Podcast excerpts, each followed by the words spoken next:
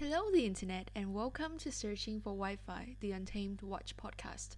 I'm Michelle, and this is a podcast in which we relive and discuss the Chinese web series that I've been obsessed with called The Untamed or Chen Qingling.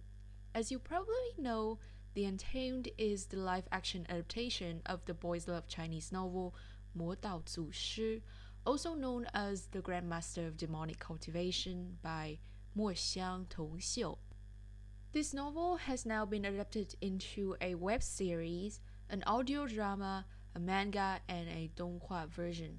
Although I have not watched or listened to all of these adaptations, this podcast will discuss the web series The Untamed and the fictional universe around it as a whole. So, just a little disclaimer I'm not a native speaker of English or Chinese, so please bear with my limited language proficiency. Nevertheless, I am learning Chinese at the moment, and I hope to bring some of the insights about the untamed from a Chinese language perspective into this podcast. So, first of all, can we all just talk about how good the opening theme of this series is? You're probably wondering why we're not discussing Wang Xian or Wu Ji the theme song of this series. Oh, wait, why don't we have a specific episode just discussing the beautiful soundtracks of this series? Hmm, I should probably do that in a few weeks' time. So, turning back to the opening theme, I really like how the production crew has added illustrations of musical instruments, the bamboo trees, and water flows, which fit into the introductory theme really well. The transition of this soundtrack is also really good. You could tell how it sort of goes from being melancholic and then slowly builds up its intensity with the drums and all that. The soundtrack creates this majestic feeling to the introduction, which I really enjoy, and it successfully signifies to me that this is definitely a Chinese drama series that takes place in ancient times. What do you think of how the intro ended?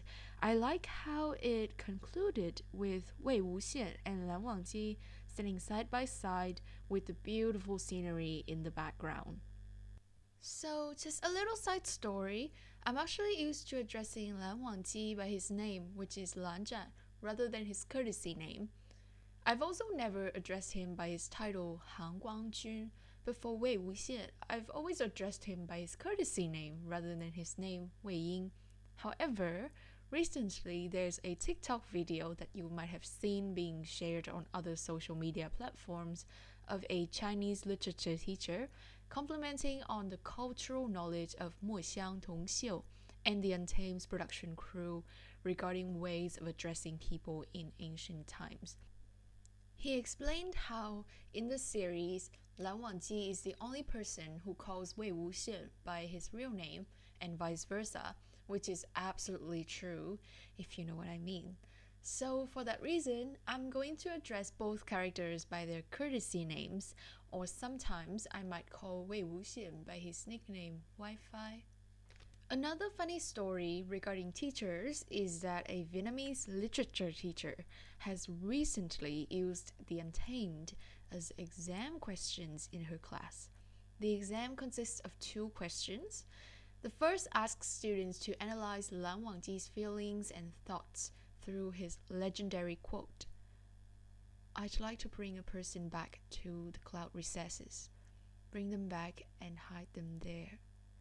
The second question asks students to give their opinion about how the life story of Xue Yang might apply to adverse circumstances in reality and then prove that kindness will always bring out the good in people, the same way as how Xiao Xingchen appeared in Xue Yang's life. Wow, how I wish I was in that class. So, enough with the side story. Let's get into our first episode of The Untamed. So, The Untamed started out with a cry saying, Wei Wuxian died, how pleasant. And the first thing that the audience could see is an up close view of Wei Wuxian. And then gradually you could see the overall view of him standing at the verge of a cliff. The music fits into the sorrow of that moment really well when Wei Wuxian shed a tear. And then we have a bunch of clan members fighting for the Stygian tiger amulet, which is so hypocritical. I feel that it's an interesting way to start the story, which triggers the viewer's curiosity, given that they have not read the original novel or seen any of the other adaptations. It's also a twist from the original novel how Wei Wuxian intentionally fell off the cliff, which sort of makes sense given that sadly the production crew could not add in the scene where Lan Wangji hid a broken Wei Wuxian in a cave, confessed his feelings, only to be told to get lost, and then fought against 33 Lan clan elders to protect his Wi Fi. And um, as the first scene continues, we saw Lan Wangji reaching out for him and trying to hold his hand.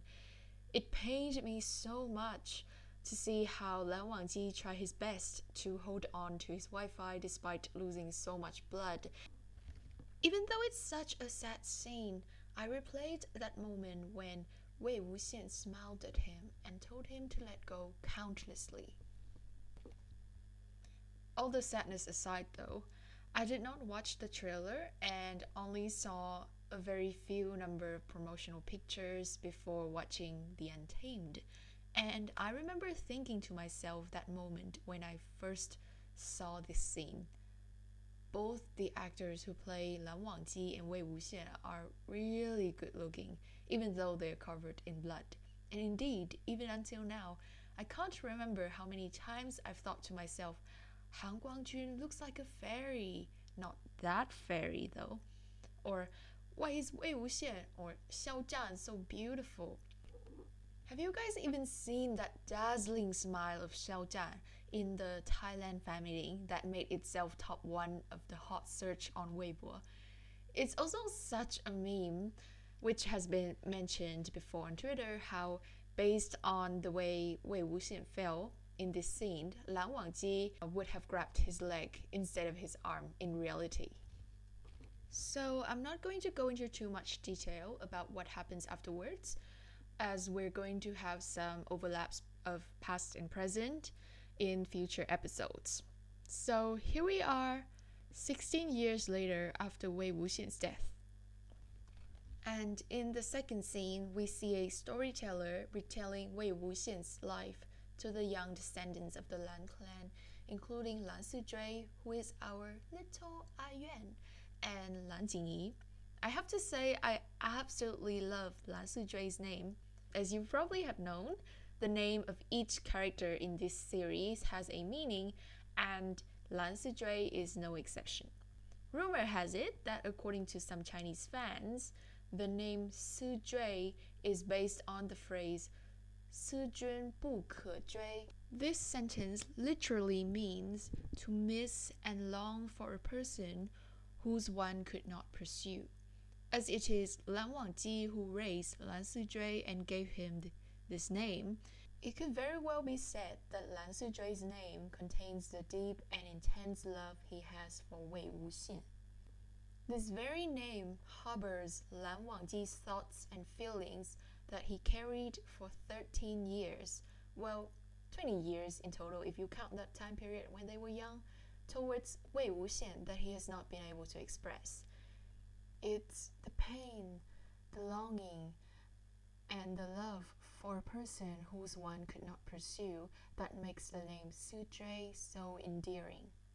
Although this is only a headcanon, I still really like Lan Sizhui's name because of this beautiful Chinese sentence. Okay, coming back to the second scene, when Lan Jingyi asked the storyteller whether Wei Wuxian has really died, we see this mysterious person behind the curtains. You could probably guess who, and then the wind suddenly blew really hard, which set up this dark atmosphere. And then the scene shifted to a man walking in an empty street holding some sort of sorcery equipment and saying, Come back, souls, not gone to ghost realm. Which is a pretty nice transition into the resurrection of Wei Wuxian. This is a really interesting scene because in the original novel, we never really get to see the process of Mo Xuanyu sacrificing his soul to summon Wei Wuxian into his body. So after Wei Wuxian was resurrected, Mo Ziyuan then came in with his servants and made a fuss about Mo Xuanyu, who is now Wei Wuxian, outing his thievery to his parents. After Mo Ziyuan and his servants all left to attend the banquet by the Mo family, Wei Wuxian was finally left on his own, and then we heard him say, Mo Xuanyu, ah, Mo Xuanyu, I've already died. Or in this context, I think it could also be understood as I'm happy being dead why did you choose to save me at the cost of yourself? So we could very much tell that Wei Wuxian was unwilling to be resurrected, but what could he do? And then it was revealed that Wei Wuxian now has four major scars on his elbow, corresponding to four of Mo Xuanyu's enemies, who he will have to kill to revenge Mo Xuanyu. We are also told that Mo Xuanyu usually wear a mask by A Tong a servant of the Mo family. The use of the mask makes sense as it would allow Wei Wuxian to cover his identity and allow Xiao Zhan to play both Wei Wuxian. In the original novel, Mo Xuanyu is described to be fairly good looking but completely different from Wei Wuxian. He's also usually known to cover his entire face with white makeup and rouge blush, which makes him look like a hanged ghost. To be honest, I would have loved to see Xiao Zhan as Wei Wuxian doing this style of makeup for once. I've got to say, Xiao Zhan is really good at acting. Apparently, in that scene where he threw the peanut that he took from ah A Tong in the air and then used his mouth to catch it, apparently he missed it. However, Xiao Zhan still acted as though he managed to catch it. And then in one of his interviews, he revealed that it was him who improvised the whole scene, which makes it even better. And even until now, when I've rewatched the scene a few times, I still cannot recognize that he missed it. So, bravo to Xiao Zhan's acting skills and the Untamed fandom's ability to analyze and search for movie goofs. The next scene is a funny one where Wei Wuxian made a fuss at the Mo family's banquet and embarrassed Mo Ziyuan in front of many people, including the Lan clan's disciples. Again, I think the whole scene is just hilarious. For example, when Lan Jingyi laughed at Wei Wuxian's apparently manic behavior and got an unapproving look from Lan Sizhui, he instantly pulled on a serious face. It's just a small detail, but it's so accurate how Lan Jingyi is portrayed to be the loud, straightforward, and hot-headed one, which is atypical of most Lan clan's disciples, whereas Lan is the calmer, more mature, and level-headed one. And as the scene continues, all of this drama was sort of smoothed over by Madame Mo in order to save face in front of the Lan clan's disciples. Following the drama at the banquet, the young Lan sect disciples started to set up the Stygian lure flag in the west yard of the Mo family to attract ghosts and foul energy. Wei Wuxian then acted crazily just to have a closer look at the Stygian lure flag, and again, we could see how Lan Jingyi is portrayed as the noisy and hot-tempered one, and Lan Sizhui the calmer one. The next detail is what I really like about this scene, when Wei Wuxian saw the cloud patterns on Lan Sizhui's clothes, it made him reminisce a person. In his mind, there's a scene from the past of a person wearing the Lan sect's clothes whose face is not shown, slowly descending in the melancholic rhythm of Wang Xian. It is such a sweet addition to the original novel, and I like how Lan Sizhui was being kind to Wei Wuxian like calling him mood child, asking him if he's alright and all before Wei Wuxian ran away back to his place. Of course, I'm not suggesting that Lan Jingyi is the mean one, and maybe Lan Sizhui's behavior in this particular scene is only typical of his usual manner, but this is still a very warm scene in my opinion. The next scene is a special one. It is the first time we got to hear Wei Wuxian play Wang Xian using a leaf. As far as I know, you can create sounds using a leaf, but it would sound different to how Wang Xian was played in this scene. It is still such a beautiful rhythm, which is funny given how Lan Jingyi complained about how terrible it was played. Again, this is the second time the piece of memory of an unknown Lan clan disciple has sprung to Wei Wuxian's mind, who then whispered, Lan Zhan. I feel like the use of repetition is very effective here, as it triggers the curiosity of new viewers about Wei Wuxian and Lan Wangji's relationship. It's also very satisfying to see this sweet addition to the Mo Dao Zu Shi universe as a Wang Xian fan. Moving on to the next scene, after Mo Ziyuan stole the Stygian lure flag, or the spirit attraction flag, he got killed by presumably an evil spirit. Of course, Madame Mo's very first reaction was to blame Mo Xuanyu or Wei Wuxian. And you could really tell how she overindulged Mo Ziyuan while abusing Mo Xuanyu, who's pretty much her nephew, even though they're not technically related by blood.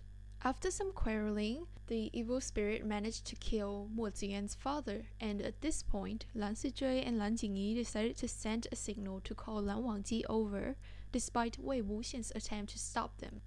While they were waiting for Lan Wangji, Atong got possessed by the evil spirit as well and choked himself. The following scene shows how Wei Wuxian is really clever, since he managed to hint to the Lan clan disciple that the evil spirit was in the left hand of the possessed with just one seemingly random sentence. He noted how those people were not Mo Ziyuan's father and Atong because they've always hit him with their right hand, suggesting that they were originally right handed. He even acted as if he was proud of that to cover his normality and wiseness, which sort of aligns with the usually manic behavior of Mo Xuanyu. And at least he managed to fool the hot tempered Lan Jingyi his seemingly random sentence managed to prompt the Lan sect disciples to recall how Mo Ziyuan's father choked some of the servants with his left hand, and how ah Atong choked himself with his left hand as well. Thanks to Wei Wuxian's apparently random sentence, the young Lan clan cultivators managed to figure out that the evil spirit lied in the left hand of the possessed.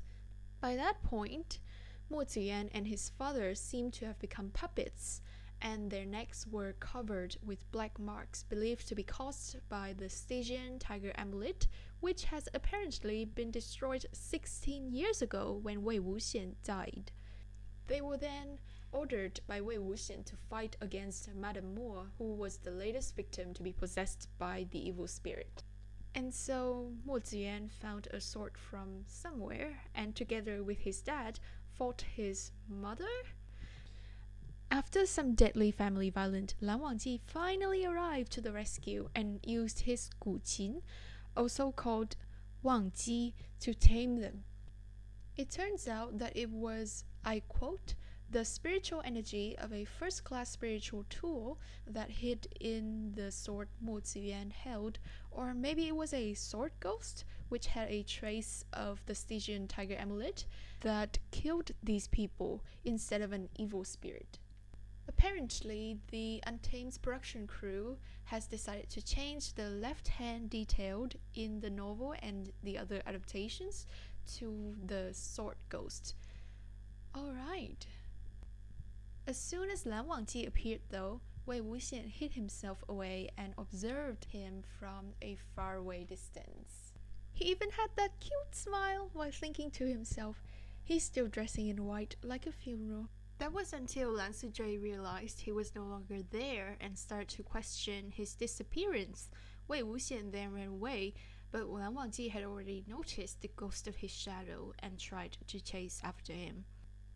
Unfortunately, his Wi-Fi was already gone. Lan Wangji then thought, Wei Ying, is it really you?